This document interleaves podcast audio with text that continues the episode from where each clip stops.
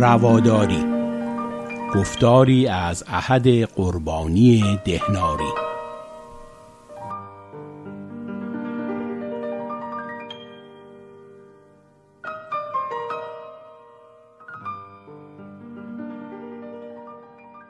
با درود بر شنوندگان عزیز رادیو پویا و شادباش های گرم نوروزی. در گفتار پیشین درباره مبارزه بشار ابن برد با تبعیض مسلمانان سخن گفتم. او بر این باور بود که برخی مسلمانان بنده اعراب هستند نه بنده خدای بزرگ. در این گفتار به اندیشه های فضیل ابن ایاز و ستایش او از تفکر مستقل می‌پردازم.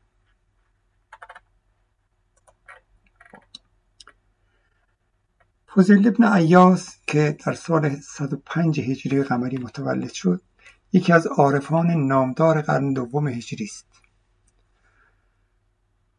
او سخنی حکمت آموز دارد که روشنگر اعتقاد والا و حقیقتگرای او و حرمت وی به انسان اندیشمند است و انتقاد از انسان مقلد و پیروی کورکورانه.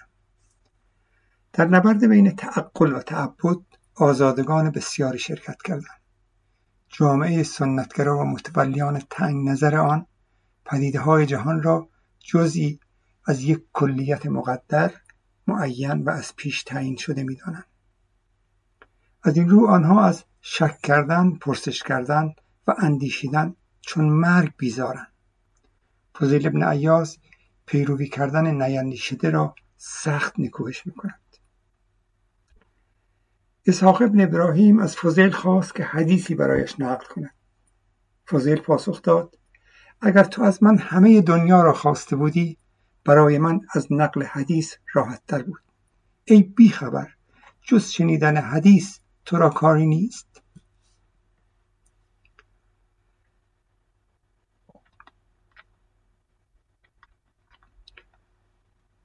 گفتن اصل دین چیست؟ گفت عقل. گفتن اصل عقل چیست؟ گفت حلم. گفتن اصل حلم چیست؟ گفت صبر. فضیل در زمان خود به زهد و ایمان شهرت بسیار داشت. روزی هارون رشید او را بخواند و به او گفت ای فضیل آیا کسی را از خودت زاهدتر می‌شناسی؟ فضیل پاسخ داد آری تو هارون رشید از من زاهدتر هستی. هارون گفت این چگونه باشد؟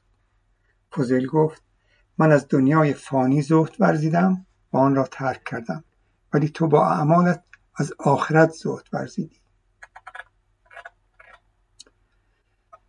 از او نقل می‌کنن که اگر علما دنیا را نادیده می‌گرفتند ستمگران در برابر آنان سر تعظیم فرود می آوردن و خلایق از آنان پیروی می‌کردند. اما آنان علم خود را به خدمت دنیاداران گمارند تا از این راه از آنچه در دست آنهاست لقمه چربتر بگیرند آنها خار شدند و مورد نفرت خلایر چه توصیف دقیقی است از حال و روز علمای امروز ایران.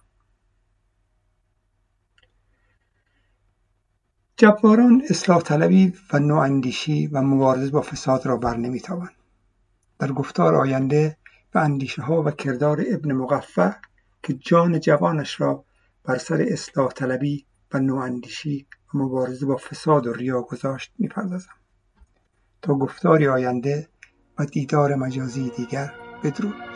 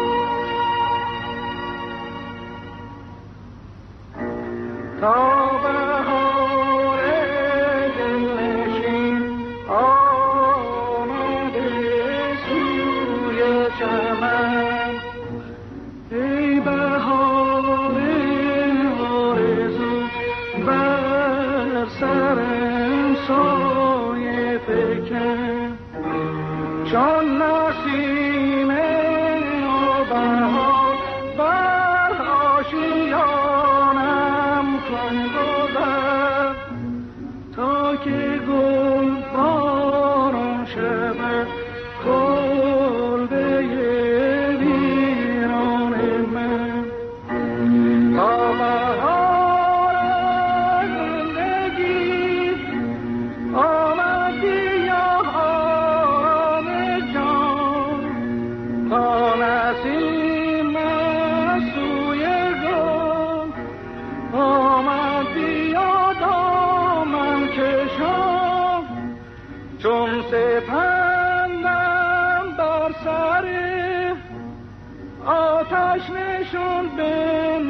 بنشیندنی چون سرشکم در کنار بنشین نشان سوز